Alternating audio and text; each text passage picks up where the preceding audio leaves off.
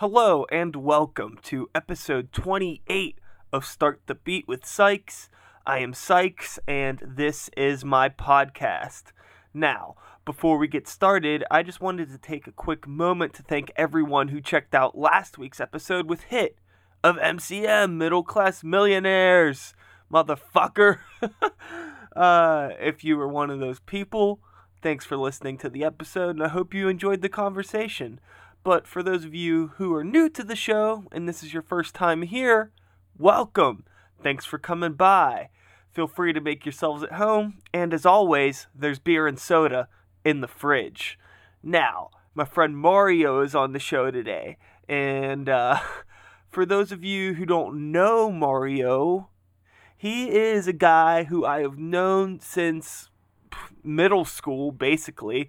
And he was in local bands when I was growing up before I was doing music, and he was, you know, a dude I'd see in the hallway all the time. He had cool band shirts, and he was in a band, and he was a cool dude, and, you know, we became friends, and then we eventually started a band together, and we're going to talk about that. We're going to talk about, I don't know, man, just how we got into music, and because he's fucking into some weird shit. We're going to be talking about, like, everything from, like, Genesis to Michael Jackson to Pig Destroyer to Miley Cyrus.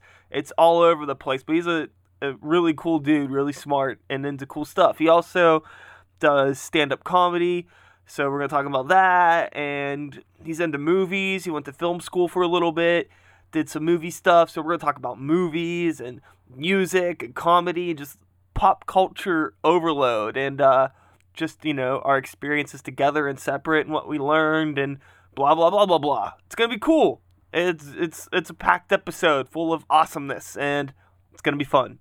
So, yeah, let's get on with it. Just sit back, relax, and let's start the motherfucking beat!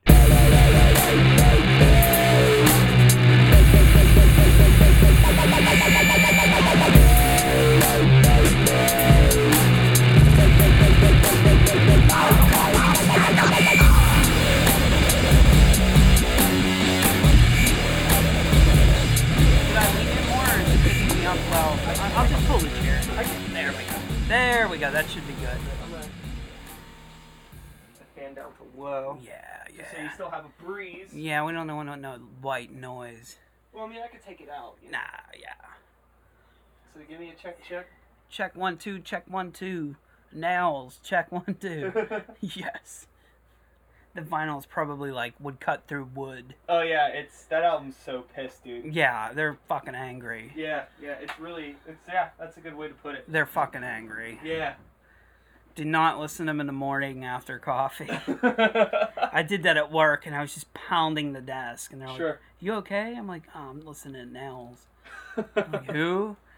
Don't even ask. So you work with, like, a lot of older people? Oh, yeah, when the Pig Destroyer news broke, I flipped out, and I'm like, oh my god, Pig Destroyer's coming. They're like, who? I played cattle decapitation for them, and one guy was like, that sounds like a bunch of apes pounding their chests. I was like, well, did you see the album cover? Because that's pretty much what's on the album cover. Totally. Let's see, I'm trying to figure out where we can start this. Well, we're started. But I think that what would be a good way to start this, and how I've talked about this with other people before, okay, is how did you get into the music that you're into? I would have to say it was more of like an environmental thing, you know, because all my neighbors were pretty much either metalheads or in the gangster rap, so it was pretty natural just to get into both of them. But the first band I can remember really, really loving was Genesis. Okay, the Phil Collins Genesis. And that was actually the first concert I went to was Genesis in 1992 at Three Rivers Stadium. Sick. So that was the beginning. It's ironic because it's like Genesis, the first concert, the beginning, you know. If you're down with the Bible, you know. But yeah, that makes sense to me because you have a pretty eclectic taste in music. Yeah. And to start on something like Genesis. Which is very eclectic. Yes. You know? I mean, they're arguably the first prog rock band ever, you know? Sure. Sure. They were prog before people had a label to put on it. Yeah. Yeah. You know, how do you feel about the state of subgenre that we're in now? It all depends. I mean, you know, I sometimes feel that it's as long as it's not forced, I think it's okay to do. Dillinger pretty much, I think in the early days, really started perfecting the jazz change up with, you know, the spaz metal and, you know, and then like a real thrash breakdown, a real hardcore breakdown. But, you know, but then you get bands like Between the Buried and Me, and you're like, you know, they're like making like death metal symphonies, basically. It's like, what, sure, you guys are fucking ape shit, you know? That's why they're all like really thin, because they just like have so many change ups, you know?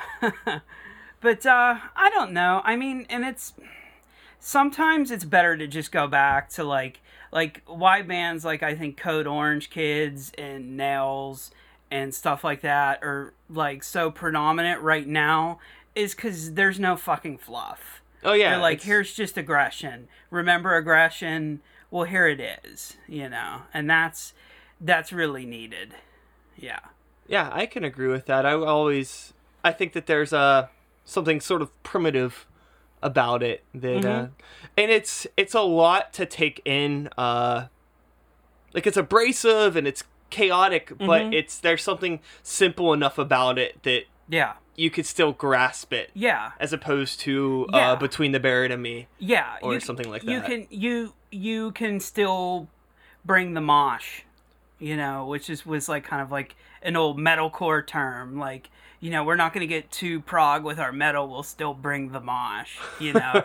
And, you know, I think it's needed, you know, it's why it's taken over now. Yeah. I mean, I think both sides are needed, but I'm into both things, you know? I'm into everything. So it's, you know, but, you know, if I want to kick it, you know, I could still put on Prowler in the Yard and be like, okay, this is what it feels like, you know, and that initial shock is still there every time it starts.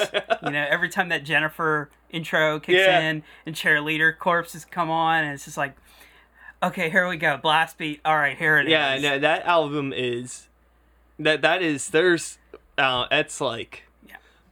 know if there was ever an argument about like needing some sort of production to get your point across. Yeah. That album's like, this is so raw. Yeah. Just like tracked in somebody's basement. Yeah. And it's just intense. And there's no even continuity with it, because you can tell that different microphones are used and different things are going on. So you really feel like, you know, like you're in a psycho ward and you like open each door and you're just like, ah, you know, but you fucking need that.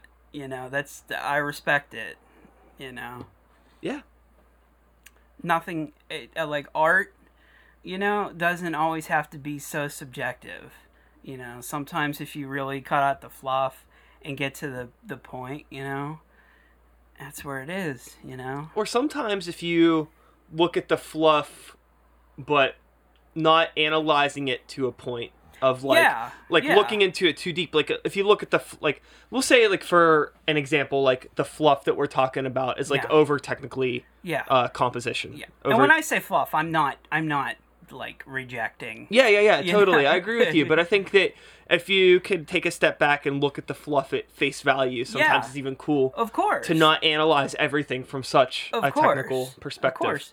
Well, I think another thing too, with technology the way it is, like, I remember when I started playing guitar when I was at like 10, like if you wanted to take guitar lessons, you had to go to a guitar shop and pay for lessons once a week, and it would be like an old guy like, hey, play Hot Cross Buns. I'm like, dude, I want to fucking play, you know, Stranglehold or something. Yeah, you know what I mean? And it's like, oh, I want to play Bulls on Parade, you know? But nowadays, I think the talent levels are coming up because it's so accessible when you get kids that are like picking up a guitar and within a few months they already know their power chords, and then with a few years they're already fucking with arpeggios and sweeps. Yeah. You know, so that's, I mean, I think the artists are so much younger now too. And it's not even that I'm getting older. It's just that, wow, they're fucking young and they're doing it. And like, I was doing it when I was at that age. There's a lot of, it's like, go for it, kid, you know? Yeah, I think it's a combination of resources.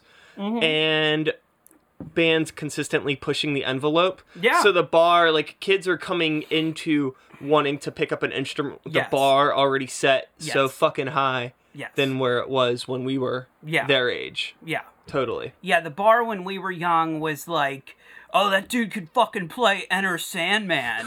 You know? And now it's like, wow, this guy is playing, like, arpeggios from hell, you know? And, like, people are respecting the classical guitar now, like, you know? And it's like, wow, it's a really wonderful thing, you know? Yeah. But then sometimes you just gotta hit him with some chugga, blah, you know? Like, totally. Yeah. But, so if the first band that you were into was Genesis, mm-hmm. How did you come into, like, developing an appreciation for more pop stuff? Well, you know, I mean, Michael Jackson was king, so it was like, wow, there's pop, you know? My father really doesn't know white music at all. Okay. So it was all soul, rhythm and blues.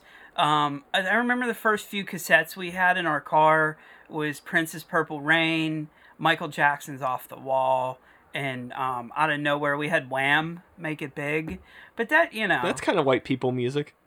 Kind of, yeah. But it still had a good, like, It was still kind of urban, you know. Okay. I don't think we got the, you know, the gay undertones that were going on in it either, but they're still fantastic songs, you know.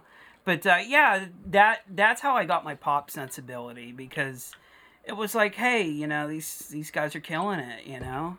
And like I said, growing up with Michael Jackson and Prince were relevant. I mean, Prince is still relevant, but Prince, not the way he was. Prince back then, you know, he was a motherfucker. So it was like, oh, who's this guy? You know? So yeah, that's how I got my pop sensibility. And I always still hold on to it because I think it's necessary, you know, because you can't just listen to Pig Destroyer and Nails and, you know, expect to, you know, have a different mood throughout the day. You know what I mean? You know. Well, totally, because, you know, you're sitting in front of me wearing a Miley Cyrus shirt. Yes, so. I am. Yeah. Yeah, fuck it. And a Dillinger hoodie. Yeah. That's how I roll. Yes. So, it's all the same. It's all the same, man. Okay. It's all the same. How so? How is Miley Cyrus and Dillinger Escape Plan the same to you? 'Cause they just fucking go out there and do it. Okay. That's it. So you mean like the live performance or just in general? Yeah, they're just doing what they want to do. You know, there's a lot of, I mean, sure, a lot of pop's manufactured and, you know, that, but, you know, if you catch a live performance, you know when an artist is really into what they're doing. I've seen a ton of pop acts and up close and met a bunch of them. And it's just like, you know, it just, it feels like it's all manufactured and they're just doing a job. But then, you know, like, you know, I'll straight up say when I saw Miley Cyrus and I was front row, it was like, she's really having a good time. She's doing what she wants to do, you know, and Dillinger does the same thing. You know what I mean? No, that totally makes sense. I'm still on the fence. I've never dug into Miley Cyrus or cared much for it. Yeah, but that's fine. But I mean, like, that's just, it's not my thing. I've never thought much about it. And it's just, it's really curious to know somebody like you whose music opinion and things that I really respect, you know, I probably wouldn't have known about. Trust me, I'm not going to go out and tell my boys, dude, you got to hear the new fucking Miley record. You know, I'm just going to put it on one evening when I'm high and like, yeah, this shit's pretty fucking cool, I mean, man. It's just fun, like, you know? It's like you're the dude that, like, introduced me to, like, Mike Patton. Yeah. So whenever something comes along, like, you know, you're going to see Miley Cyrus, it's like, I feel like I need to look into it deeper. Yeah. It's worth it. It's worth it. You know, she does some good covers.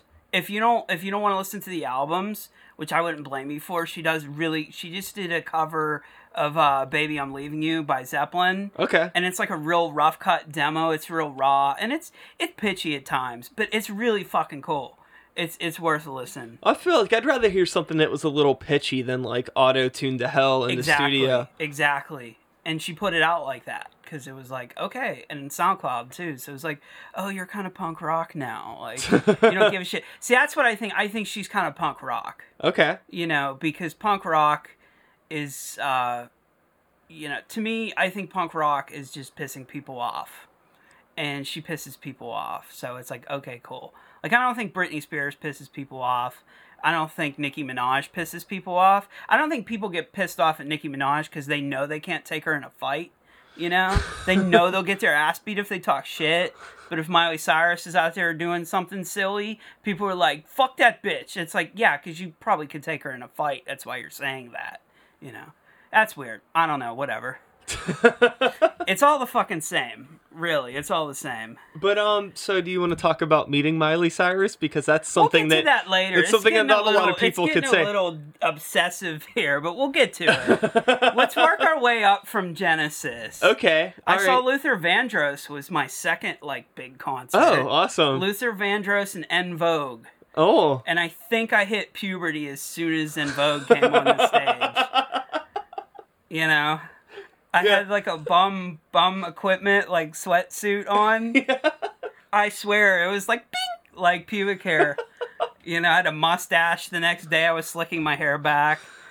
But yeah, that was the second one. What was En Vogue's big single at the time? Oh, they had a bunch of them. Those girls were fucking hot. What was it? Never Gonna Get It. Okay, that was En Vogue. Yeah, okay. What was the one? They did one that was like kind of like a lot of rock guitars in it. Free Your Mind. Oh, Free Your Mind. Yeah, Free Your Mind. Yeah. That song still slams. I'll tell you what, if you put that song on now, you'd be like, I wish bitches brought it like this. Because they didn't fuck around. You know? Are you a Beyonce fan? I respect her a great deal. I think her music's cool. I saw... Destiny's Child way back in the day, and I was like, well, she's a tremendous performer and she could dance and she's gorgeous, but yeah, she's the shit. I mean, she's doing her thing. I don't care much for her music, but I can't like say much for her as a... I wouldn't put it on, you know. You know, but you know, independent women, all this Destiny's Child, it brings me back to like homecoming dance, you know. So there's a fit of nostalgia with it, but you know, I'm not gonna go out and buy her album. Sure. You know. Do you consider yourself like a nostalgic person? As I'm getting older sometimes, but it's like, at least it's with cool shit, you know? At least it's like when I hear like someone was talking about a Deftones, My Own Summer, the other night. And, you know, if you're going to be nostalgic about something, might as well be that, you know? Yeah, like, definitely. What was that video with the sharks and stuff? I was like, oh, dude, that's My Own Summer, shove it. And I'm like, yeah, that video's really grimy. Like, I remember that, you know? But it's cool to be nostalgic like that. And I've been going to shows since I was young, so, like, you have that frame of reference of seeing the artist up close, you know, and you have that connectionalism with them, which is so important with music, you know, is the connectionalism with the artist, you know. Definitely. That's, I mean, I can't get nostalgic about a Zeppelin song coming on. You know, like, you never saw them. You didn't really grow up. I saw Page and Plant. Okay. But I wasn't in that era, you know, and like, I can't hear Pink Floyd and get nostalgic. Like, I mean, you'll always be in a bar and a Journey song comes on. Yeah. And there's always that dude who's like, yeah, fuck yeah, man, this brings me back. And it's like, dude, you're only like 28. You were not around when Steve Perry was touring with Journey. You know, you don't know. That's a big thing I like to tell people. You don't know. Just question everybody's credibility. You don't know. You know. So, do you feel that, like, guilty pleasures are a thing with music, or are you just like, fuck yeah. Okay. Fuck yeah, why not, man? I mean, that's the thing. It's like, I don't really believe in the concept of a guilty pleasure. Like, I just like the shit that I like, and I'm not, like, there's stuff that I like that some people might be surprised by, but I wouldn't consider it a guilty pleasure. It's just, it's whatever the fuck I like. Yeah, I mean, you gotta own up to it, you know, but sometimes people aren't always gonna own up to it, you know. I think it's cool. The one thing about being a comedian is no matter how weird something you're into is, you could just say, dude, I'm a fucking comedian. I don't care. And it's like, it's like you get away with just about anything, you know? Sure. But, you know, it's, hey, there's such a variety of things out there. You really have to jump into other things, you know? So it's, guilty pleasures, I guess so. I guess. Do you still keep up with many movies? I remember when we used to be into movies deep. Yeah. There was a lot of good movies coming out when we were younger. Now it's all television. You know, TV is fucking king now, you know? And it's because, I mean, these shows have so much depth. And yeah, do you feel like, I didn't mean to cut you off, but... Go. Do you feel like the idea, like, the amount of original ideas are kind of really running dry to, like, get their point across in, like, a 2-3 hour span that we need, like, 20 hours of television to get something truly unique? Yeah, I mean, well, I think character development has a lot to do with it, you know, but... I think it's also the idea of, I think it's just another form of the craft evolving beyond the silver screen. Now, I still love going to the movies. You know, going to the movies is always going to be fun. Seeing a new movie is always going to be fun, of course. But when you could kick back in your home and, like, there's Netflix and I'm like, I could watch an entire season of a show today. Like, that's so, like, what things are. That's what things came to.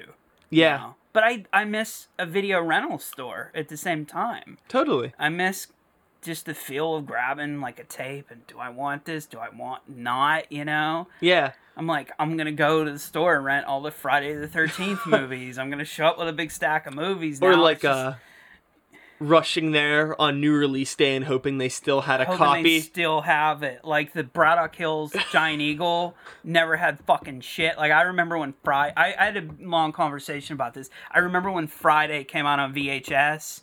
You know, Braddock Hills, Forest Hills, you couldn't find a fucking copy. People were like, you know what? I'm just gonna open up an account. I'm gonna rent this shit, and I'm never gonna bring it back. And that's what happened. But that's cool because it's like, oh, it's here. We got it, you know? Yeah. Now it's just like everything's just on demand, which is, hey, convenience is cool too, you know? But that might be the one thing I get very nostalgic about is the video store, you know? Yeah, West Coast Video. West Coast, Blockbuster, mostly West Coast. We didn't have many Blockbusters. We had the one in Edgewood Town Center. Yeah, I worked there. Yeah, that's right. Yeah, that was my favorite job ever, almost. Besides where I'm working now. I always wanted a job in a video store. It just seemed like everybody else got the job but me. You know? And you were probably so much more qualified than anyone else. Yeah. I guess maybe, I don't know what it is. And they're like, well, it's who you know. And it's like, I fucking know all these people. You know, why don't you hire me? You know, but whatever. You know. So you don't keep up with much modern movies nowadays? I do. I don't. I think it's really selective for directors. You know, like there's David Fincher's putting on a new movie next week, Gone Girl, and I'm really all about that.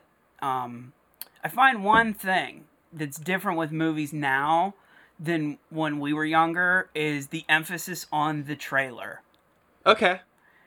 it's kind of the new art form in film. Like, I think they pay people more money to edit trailers and make them good and rewrite the movie for the trailer. And then you go see the movie and it's like 2.5 hours of shit.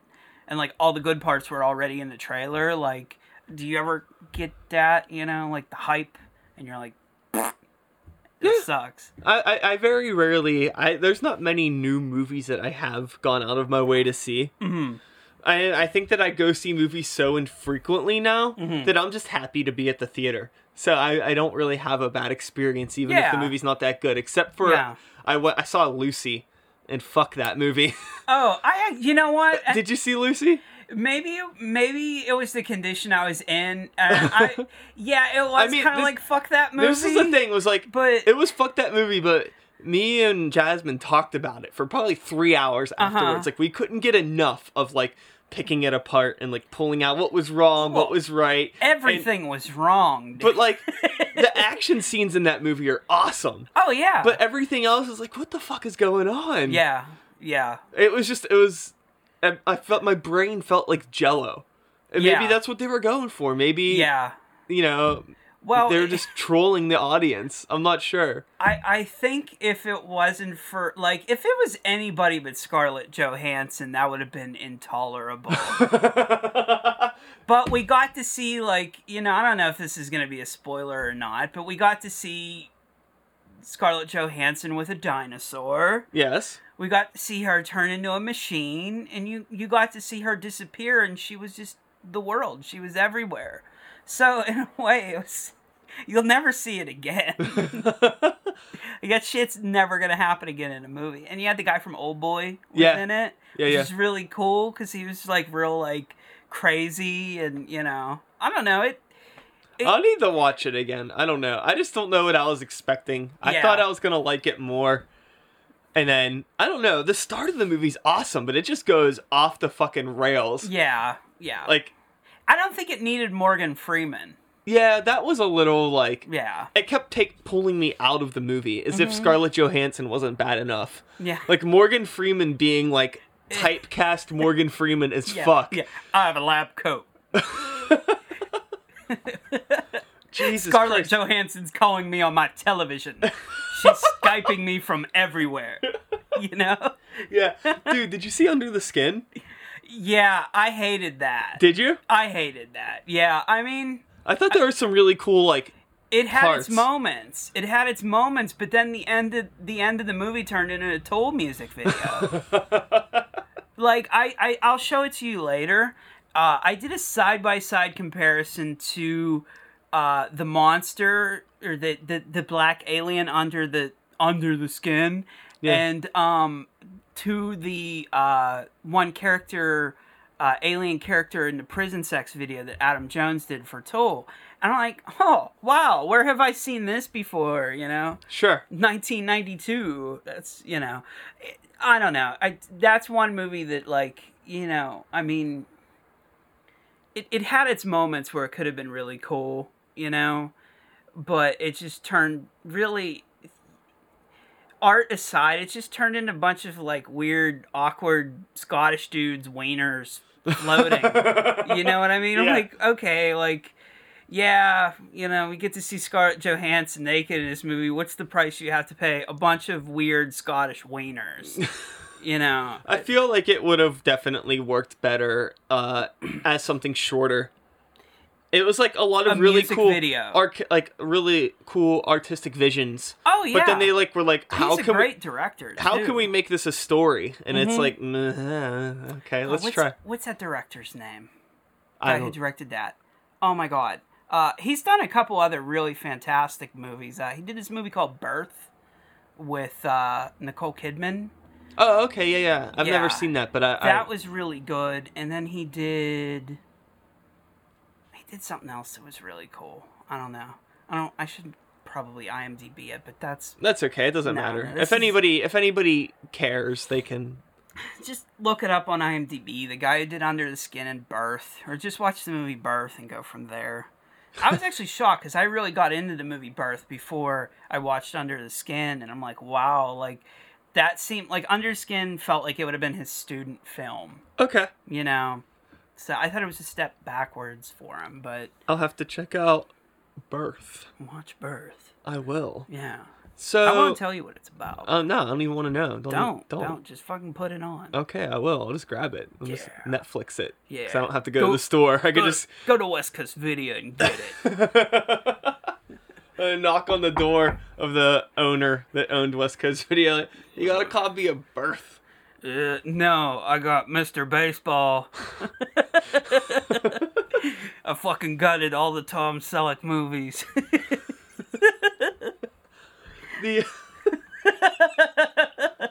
All right, so taking it back a bit. So, okay. You've been involved in a lot of things. You know, you've done a lot of shit. We don't have to get into all of it, but you were a fan of music and then played in bands. Yeah. You were a fan of film and then you went to film. Attempted film school. Yeah, you did that. And then, you were a fan of comedy and you did stand up, which you're still doing. Yes. And how is the creative process something that you feel like you have to do? Or was it just something that you just kind of I think I'm going to try this? Or was it a passion? I don't know. It was a passion. Yeah. I was a kid and I wanted to be an entertainer. Just wanted to do everything? Yeah. Yeah. I can relate. Totally. Yeah. Yeah. It was just there. I mean, there's some people that it's just there. I run into old teachers every once in a while. I mean, less now than before, but, when I would run into them, and they're like, what do you do now? And you're like, I'm a comedian, And they're like, yeah, but what are you doing? Like, no, I'm a comedian, man. I make money sometimes doing it now, too, Yeah. But, yeah, that's all I ever wanted to do. So I just always just went with it, I mean, I don't think I never matured out of that. I don't think you can. So I'll always embrace that. Music, comedy. I think the only thing I won't embrace is film because it was just too difficult. I like an immediate, the stage for the most part. Well, I think that's the thing is I think it's real easy when you see this film was directed by so-and-so. Yeah. You're like, oh, so-and-so did everything. Yeah. And that's not the case. I mean, there's a team of 100 people helping them. Yeah. But when you don't have that team of people, you can't even get fucked. You can't even get 3 people to come fucking help you. If Steve Jobs didn't have all those people working for him, he'd be like, here's a cheesy joke. He'd be Steve unemployed. Ha ha. You can leave. You can leave. They're like, oh, I'm never going to see this fucking comedian ever. Good. Fuck you.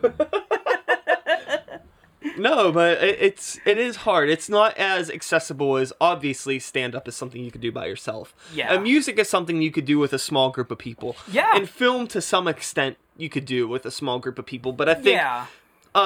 It's really hard to attain what you were probably aspiring to be with the resources that you had. Yeah. The immediate reaction you get from a live performance is, I think, my strong suit. I sucked as a screen actor. I think the best advice I got in screen acting class was stick with the stage.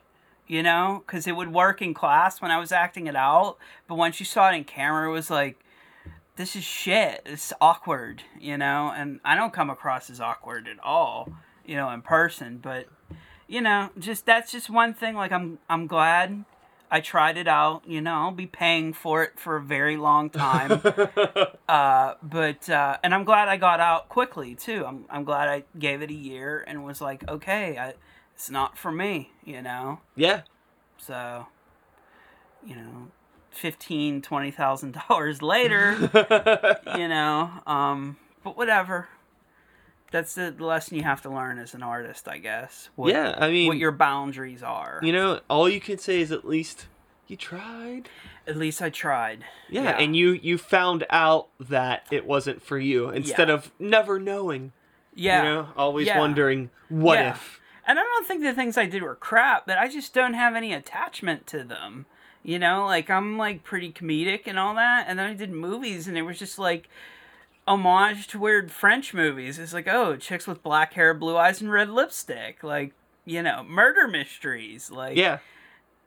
that's not me at all. No, but, again, there's so much that you're like held accountable for when you don't have other people to help you. Like, it's like whenever I was really into drawing and I tried to do a comic book, and it's like, okay, sure, I could draw, but I like drawing that much and like having to come up with a story and draw things that relate to the story. It starts to get really involved. It's a lot different than like, oh, sure, I could just draw a one-off picture of something weird, but to like actually animate that thing and tell, bring it to life and tell a whole story is a whole nother fucking ballpark, man. I can't, that's not. Yeah. Like, well, I mean, you know, prime example, you know, Harvey Pekar and, what's the dude's name who did Fritz the Cat and all the animation for American Splendor? That guy. Okay. That was the same thing. It was like an artist who just drew kind of perverted pictures and a guy who just had funny real life stories. It's like, wow, boom, you know? Yeah. I think the only thing I could trust that people could be on the same page with me is probably music. You know, because you could get someone on the same page with you as music. You know, you could get a drummer. Hey, pound on the drums. Yeah. It's, you know, it's easier with music too, because if you're working with another filmmaker, you're both like kind of good at the same things and you're trying to do the same things. So you're butting heads. But then with a band, it's like, well, I don't know how to fucking play drums, but I could play guitar. Let's work this out together. Exactly. Yeah. Yeah, it's, you know, being in a band's like a whole different... I mean, we were in a band together. Yeah. You know, we made several bands, you know? And I think it worked because we were on the same page. And when we brought people in kicking and screaming, you know, it was like, well, they're not on the same page as us. You don't understand what we're up to, you know? Yeah. But and then it evolves into something different, and it becomes its own thing, which is cool too. But you know, it's basically the early Dyskinesia albums were the coolest things on the planet. Yeah, dude, listening to that stuff, like I've played it for people, and it's just like, what the fuck were you thinking? And I'm just like, dude, I don't know. I wish I could get that back. Yeah. Like, I have no idea where my head was at. I think it was just like, it was being like, I think it was like this awesome, it was this awesome combination of like not having any experience and like limited resources and just wanting to make something happen really bad. Yeah. Whereas now it's like, whenever I want to do something, whether I want to think about it or not, I'm like, oh, well, I got to consider, like, how am I going to record this? How is that going to come through in the mix? Like, is that EQ going to be weird? Yeah. And it's like, those are things that the technical aspects that I can't escape from now. But then it was just like, does that sound crazy? Cool, that's it. Let's go for it. Fuck it. And it's like, I listen to that stuff now, and it's those, the technical flaws that those recordings are missing don't even bother me, just because it sounds so crazy, raw and pissed. It's like so forced. It's like listening to like a Prowler in the Yard. It's the same type of like, what is this intensity? I honestly think, and I mean, it's probably, I mean, we finished it like 10 years ago. I honestly think our Candace Cameron album, which was our second effort, was the craziest album I've ever heard. If you listen to it on headphones now, the bouncing effects still work, you know? Yeah. It kind of, you know, it kind of feels like...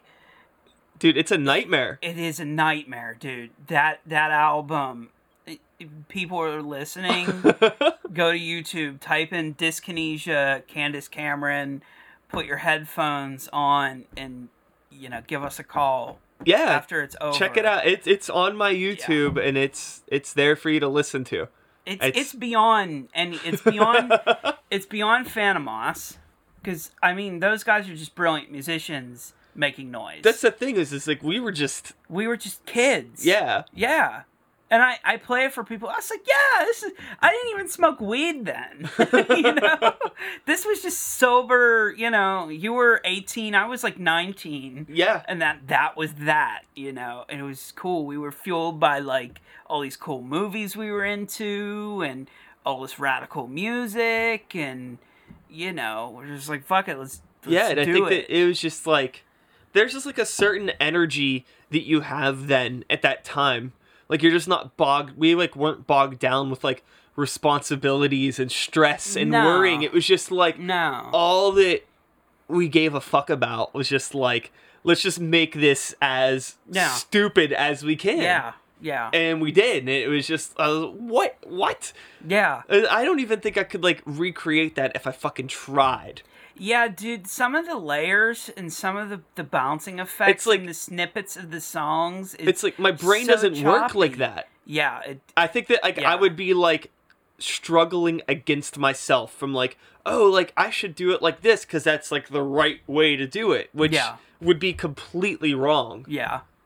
Like, none of that stuff. There was, like, no click tracks. Nothing was, like, locked to any tempo. Yeah. It was just, like, I would just open up a blank project, and it was just, you know, like... Throw this in. Key changes didn't matter. Notes didn't matter. Timing didn't matter. It was just, like... Nothing mattered. You know, I mean, the original principle of the band was, we're going to do what they did with hip-hop when they would get these radical... break beats from disco, chop them up and make them our own. And I'm like, we were like, let's do that with heavy music. Yeah. And I've never heard it done like that before. I've heard a lot of noise acts.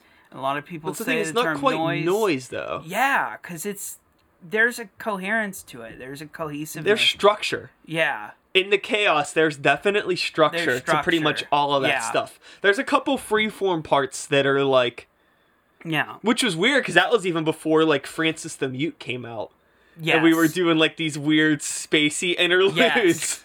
Yes. Oh, my God. You know, and I love that we pulled everything into it.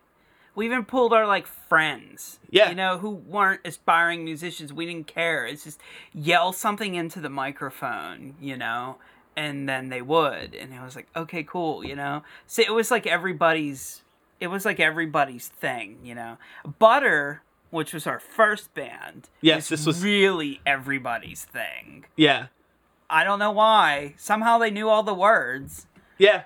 I think that it was just like, well, the cool thing about Butter was when that happened, nowadays, like, I know kids are in high school, and there's like, their high school has like, you know, 10, 15 different bands. Yeah. And when we were in high school, there was like one or two bands. Yeah. That just wasn't a thing. It wasn't as accessible. There wasn't as much of like an avenue for it. No, not at all, man. It's like being a musician wasn't popular in a weird way. The selling point for me when I joined One Day Sober after I left the group with Hootie and Ashley was they have 8 songs already written and everybody has equipment. Yeah. You know, everybody has amps. Everybody has their own shit. Like, they have effects pedals. Like, oh, and everybody's playing well. And okay, you know, I landed in that situation pretty cool. But then there wasn't many bands, you know. No, it was, you know, but now. But that was the thing, though. I think that's why a lot of our friends dug it, was because there wasn't other band. Nobody else had a band, so it was like, oh shit, our friends have a band, and it's cool. Yeah. So, you know, we would go play in Tim's mom's living room. Those were fucking killer.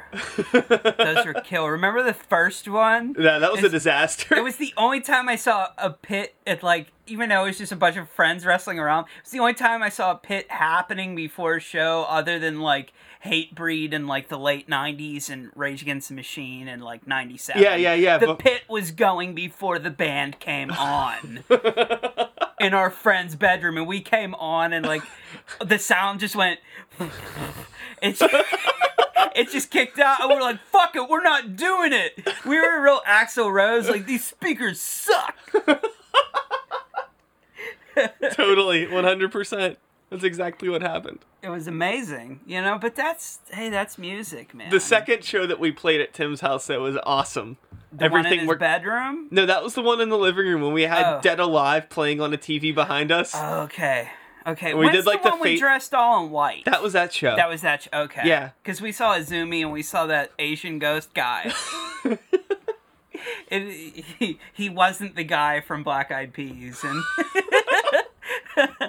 And And we were like, yeah, that guy. So we, those were fun times, man. Dude, I really want to get back into all of the weird Asian cinema. That stuff was so awesome. I don't know if it's still awesome or what. I'm just so out of the loop. I saw a couple ones. They're turning into, the last one I saw, and it isn't really even that new. It's called I Saw the Devil. Okay. And it's a Korean film, and it's a murder mystery. It has a little bit of Takashi Miike to it, because there's some torture to it. Has a little bit of Old Boy, but... other than that, it kind of just feels like a Fincher film, you know. It's about a guy whose wife's murdered.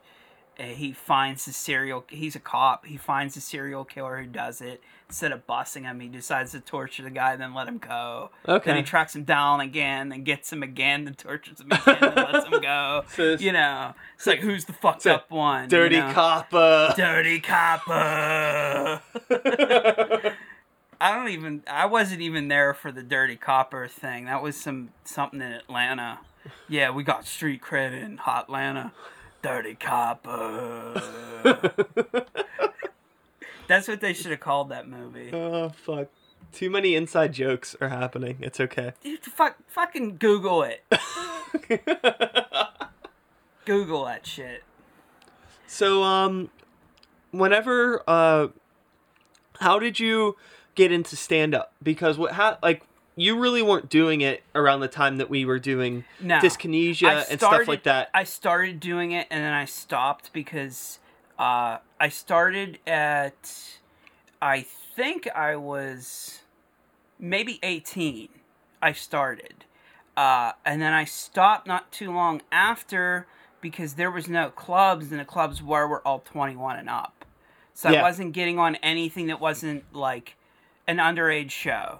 So that's when I was like, you know, and then I got accepted into film school, and it was like getting accepted into college was big because I never thought I would go to college, you know.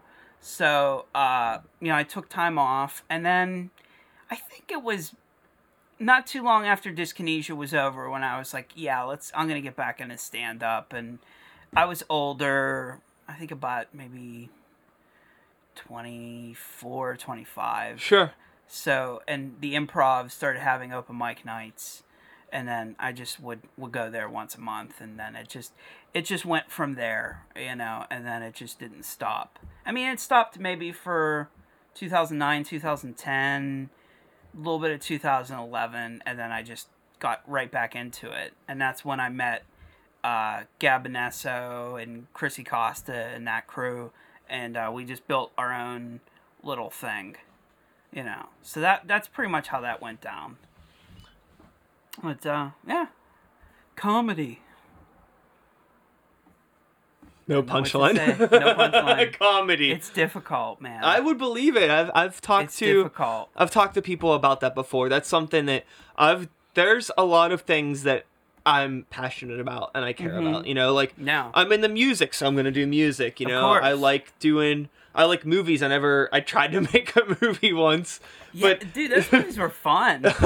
But aside from that, I did a couple music videos and stuff more recently. So I've experimented with filming and editing and stuff, and you know, art and stuff, just different things. But I like stand-up comedy. I've always liked it since I was a kid, but that's one thing that I'm just fuck that. Yeah. Plus, I feel like even now I have too much of an understanding of how it works, but I don't want, the world to be, ruined for me. I don't want to, watch a stand-up comedian and then start picking apart his set. You're totally right, because I can't even watch stand up anymore, and I think it's a flaw. I think I need to fall in love with comedy again to get my balls back with it, because once you start doing shows and once you start, you know, performing with so many people and hearing so many acts, the idea of a fuckhead with a microphone talking is really the worst thing ever. I can believe it, dude. It's really no different than music, and that's why a lot of people are really surprised, you know, when I'm talking to people about the Sykes stuff and my hip hop stuff. Yeah. And I'm I don't listen to hip hop. And they're like, why? And it's like, because I can't fucking stand it. If I was like, I like it, but if I was like completely engulfed in the culture, I would get so sick of it. And the only way I'm able to keep the material fresh to me is just doing it on your own. Is to push it out and like playing like a lot of metal shows and things with my metal bands. I get sick of listening to metal because it's like it's just really hard. Dudes. So I could totally. Dudes, people are like, how the fuck can you go see Miley Cyrus? I'm like, dude, have you looked like I don't want everything I look at to look like the guys in Baroness. Okay, I fucking adore Baroness, but. Jesus Christ, man, come on. Like, you're yelling at me for, like, wanting to check out a chick? For real, motherfucker? Like, But, everything gets watered down. And I totally agree with the hip-hop and the picking up other people's rhythms, other people's vibes. Yeah. And, like, you know, it's really... And we're both creators. And we both created for a very long time. So the last thing we would ever want in the back of our head is maybe you're biting shit off of somebody. Yeah, like aside from being like really creative, I think we're both like really influenced people. Of course, like you know, like I said, like I just said, like I could see somebody doing something and it's like, fuck, I want to do that. That looks cool. It looks fun. Yeah, yeah. How do I get involved in this? You know, and then I just get overly like. Passionate and stimulated by things like fuck I want to do this, but I could totally see with stand-up just like and after a while just like jokes stop being funny. You're looking at the like somebody's like stage presence, the way they're talking, it's like, oh, fuck this guy, fuck that guy. You're just finding excuses to hate people. Who the fuck is this bitch? You know, like I've been here for 2 hours and this chick's talking about oppression. Get the fuck out of here, you know, smoke a joint or something. But we all have our hang-ups, but that's what it's like. And the scariest thing about being a comedian is the idea of worrying that somebody else's material is going to creep into yours, because unlike music, like you could steal a guitar riff, you know, you can steal a vocal key, you can even steal a lyric. And you could play like that was an homage. You could be a band that plays cover songs. You can't be a comedian. You can be a cover comedian. You could be Australian Pink Floyd and sell out Heinz Hall. And like, we didn't write any of this fucking shit. You know what I mean? You cannot steal a fucking joke. You can't. It is like the most deplorable thing ever. And it doesn't matter if you're at a bar somewhere, but in your brain, you know it. You're like, I failed as a comedian.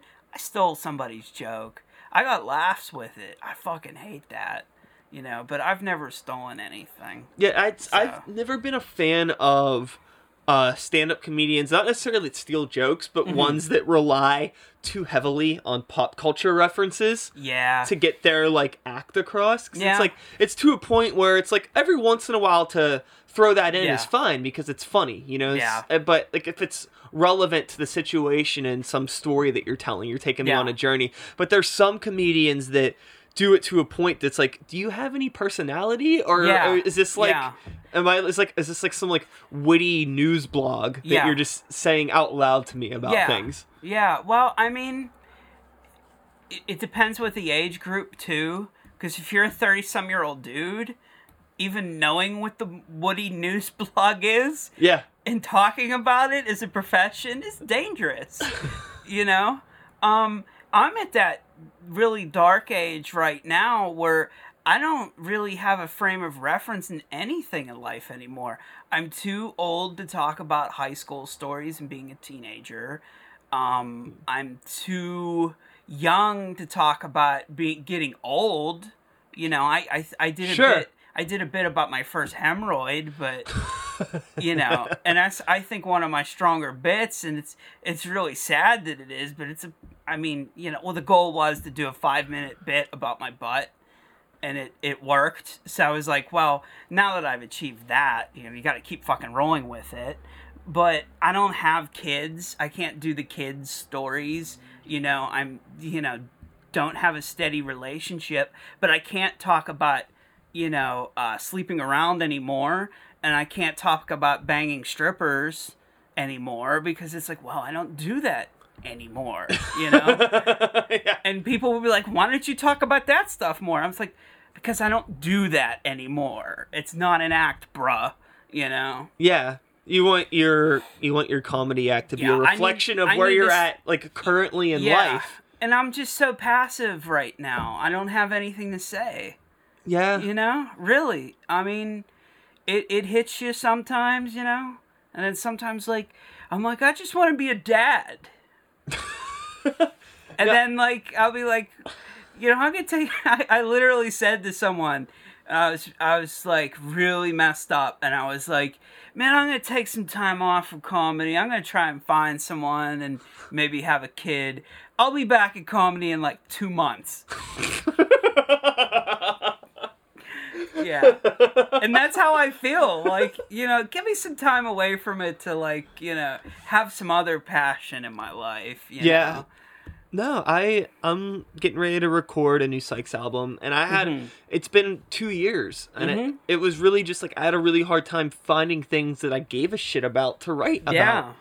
You know, because that's the thing is much like your comedy, it's like my music is a reflection of my life and things that are going on. I don't tell stories. I don't write bullshit, you know, anything that I'm writing about is something that's going on. But unfortunately for both of us, I think if our lives are like kind of going good, then like what the fuck do we have to talk about? Because we both kind of rely I think on like complaining a little bit and like finding the negative in things and bringing light to them. The most celebratory passive first world problem hip-hop album of all time.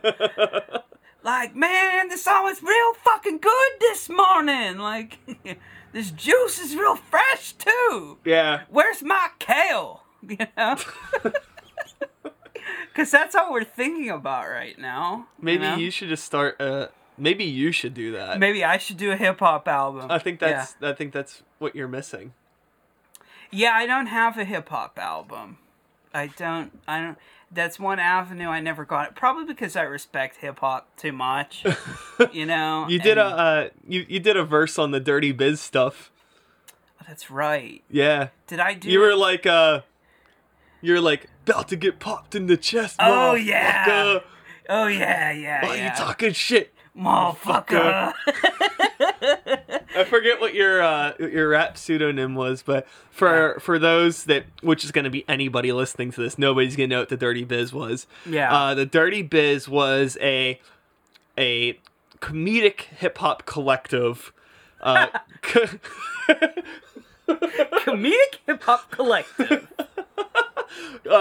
Composed of myself and about 10 of our friends at the time. This was like right after high school. And we did like 2 albums worth of music. I mean, it was basically just, if you came over to my place and hung out, we made you get on music. We made you do music in some way. Yeah. That was just what my place was like. I had all my recording gear. That was what we did when we hung out. And that's, I wish that was still the case with me now. Like, that's the thing is, like, cell phones weren't a huge thing at the time. Yeah. MySpace was like, just kind of happening. It was just you know, it just people didn't have the internet in their pockets at all the time. So it's like, when we hung out, it was like, let's just waste time recording ridiculous songs. Yeah. And between the two of us, we've done more than enough. More than enough. There's a lot. And it was, I mean, and there was quality. I mean, I'm not discounting anything else, but we put some thought.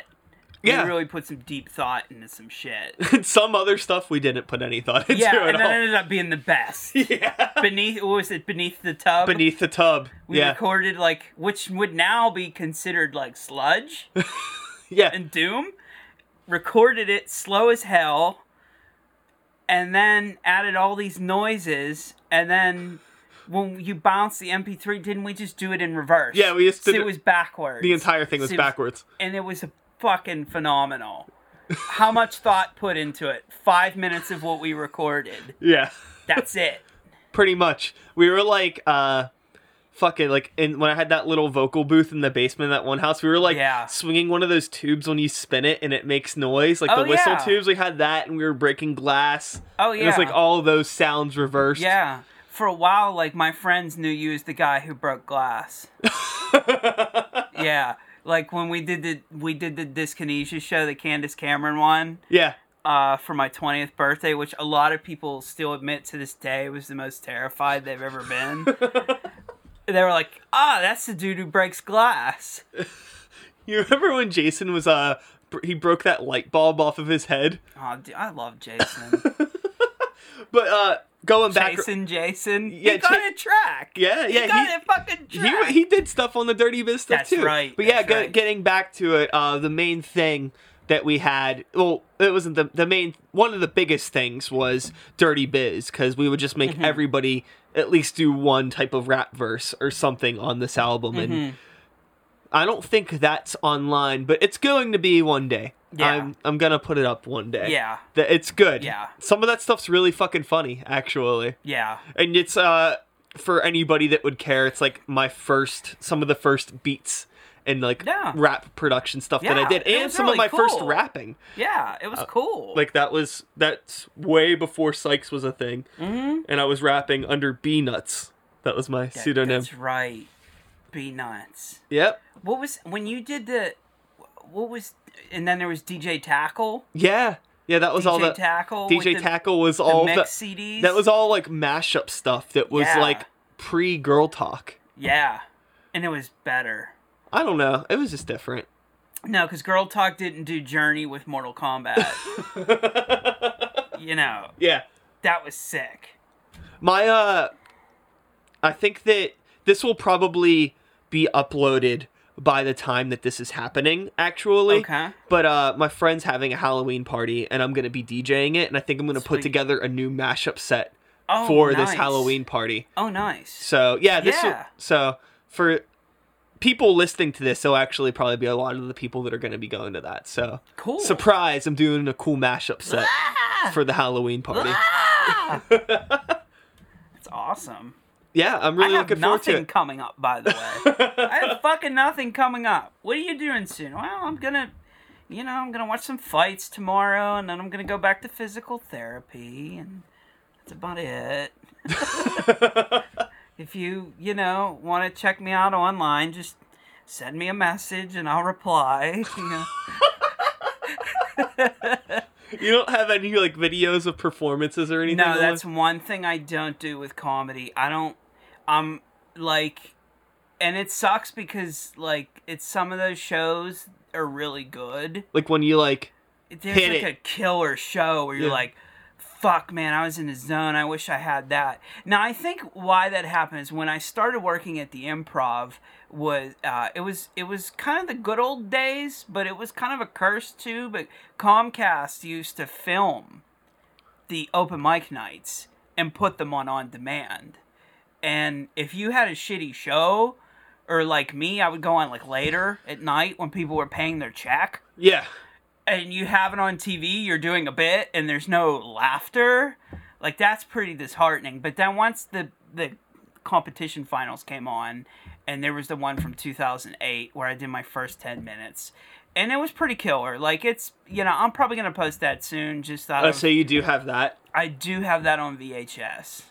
That's how old it is. It's on VHS. But I think you could get VHS on a computer. I don't know. I'm real you can do technologically that. Illiterate. They can do that nowadays. Oh. It's fucking sick. Imagine that. But I'm real weird. I don't even let people take pictures sometimes. Because I fucking hate pictures. Okay, if you're a comedian, I'm not directing this at you. But I fucking hate pictures of comedians performing. Because it's always like, and I mean, you can't see me, but it's always like, some guy holding a microphone or some girl holding a microphone. Like, and one hand up. Looking like witty, and there's always a hand up, and there's like a brick wall or a curtain. Yeah. Get the fuck out of here. Like, really? I have a screenshot of one myself, but I at least make fun of it. Like, I don't put it out there. I'm like, look at this asshole. I don't know, maybe you're overthinking it. No, I don't fucking like it. I get up there, I'm in a zone. I don't want it tainted. You know what I mean? So, whatever. You're just in the moment. Yeah, I get real Glenn Danzig. Like, hey, put away the fucking camera. It's not happening.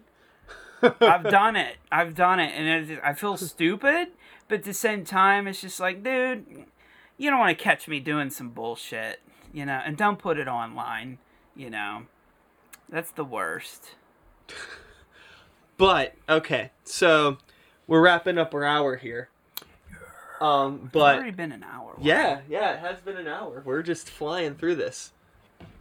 So, it's been awesome. Before we wrap up, okay, I do want to get into the Miley Cyrus thing. Okay, yeah, I'll finish with it. I feel like that's a good closer, right? Yeah, that's a good closer. So you've met a lot of people. I've met a ton of people, and it's too many people. Too many people for me to mention. It's a lot of people. Yeah, but to the point where I still get starstruck, but it's like. The people who you shouldn't, like, why would you be starstruck by that person? I don't know, you know? But, yeah, I've met a lot of people. I've made friends with a lot of people, too. Yeah. You know? And, you know, we stay in touch, and it's cool to resonate with people like that, you know? That's another important thing for an artist, is you got to take your idols, and if you get to meet them, you got to have to rub off on them and try to have them rub off on you, you know? It's important. But, yeah, so... So I guess you want to know about meeting Miley Cyrus. Yeah, you've been talking. You're like, we're going to talk about this. Yeah. So let's just fucking talk about it. Okay. Well, it's pretty simple. It's just a pretty simple meet and greet situation. Other than others, because you were kind of like put in your own like booth with her. Yeah. So it was like you're with like a group of people backstage, and everybody's done drinking, and they bring you to like a certain. Like room to wait. Actually, we were in a hallway of Consol, like right outside the Penguins locker room, which I was actually more starstruck by the fucking Penguins locker room. Yeah. So that kind of like killed the, you know, whatever nerves was there. I was like, holy fuck, that's the Penguins locker room. But anyways, so they bring you into this little like tent area, and it's just a photographer and her, and the security's outside. And you walk in, and like, she's already in, like, costume for her show. And first thing I thought was, holy fuck, I never realized she was that tall. Is she tall? She's tall. Okay. Tall as shit. And I'm short, so, you know, I like tall women, but sometimes it's like, whoa, that's a lot of woman.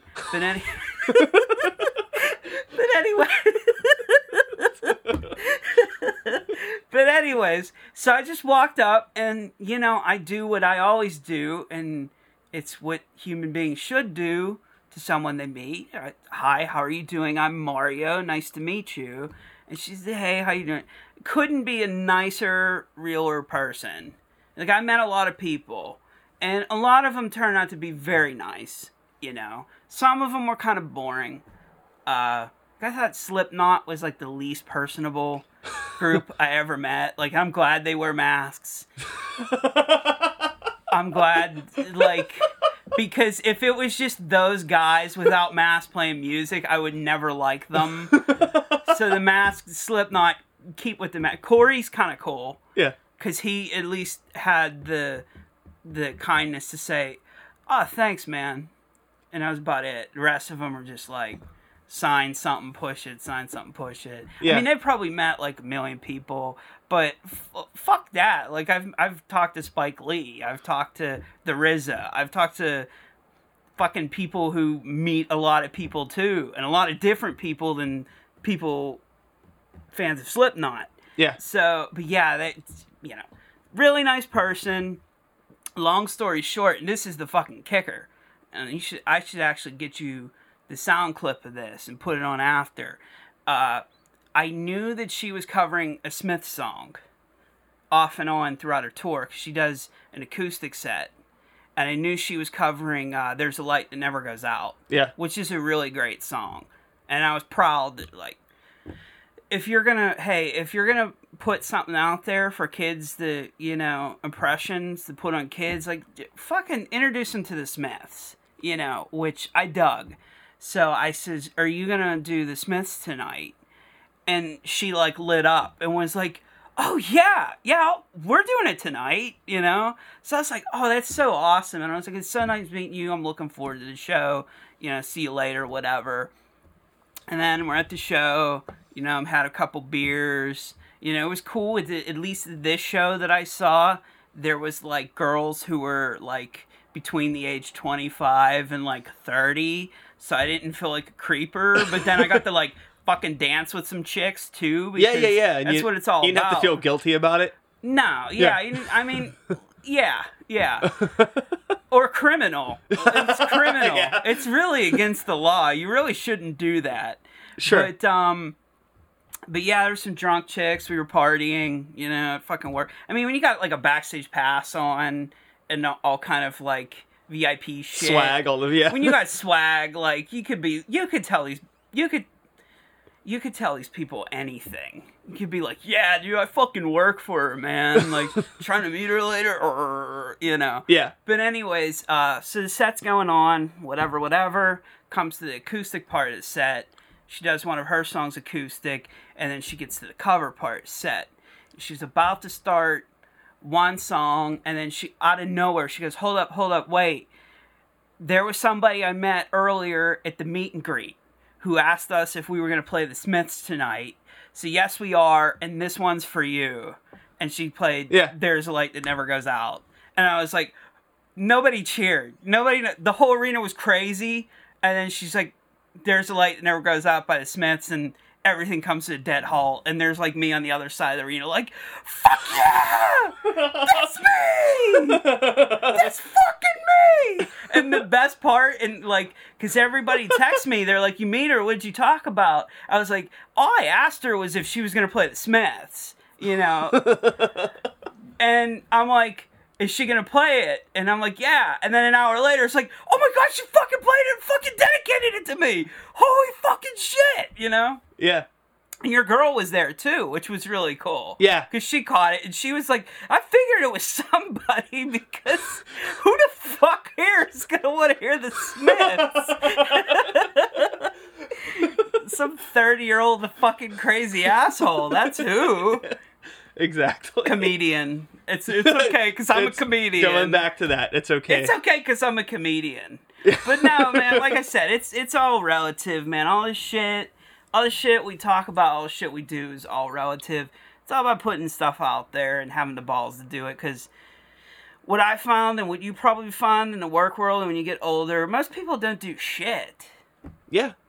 And that's fine. And I don't mean they don't do shit, like they don't contribute shit or they don't raise children or they don't pay bills. Most people don't have anything to put out there to the world. You know. Some expression. Yeah. Something. And both you and I are always at it. And it's always going to be that. We could do this 10 years from now, and we'll be talking about the same thing. Yeah. And I'll say the same things. It'll just be a lot sadder. You know what I mean? Yeah, 100%. But anyways, we will be that. Well, we're about that life. Yeah. I'm about that fucking life. In 10 years, we'll have to come back and check in. Yeah, hopefully I have, like, at least one kid. Like, I have to leave something other than dyskinesia to leave behind. Okay. Okay. All right, well, thanks for coming over, man. Thanks for having me, dude. I'll be back.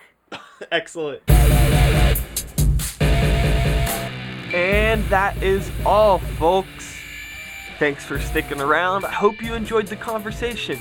Mario is a fucking awesome dude, and you know, we could talk for hours, man. It's probably a good thing that we met up and got food and some drinks prior to recording this conversation. Otherwise, you know, this probably would have ended up being a 4-hour episode. But yeah, you know, I want to thank Mario again for coming on, and thank you again for listening.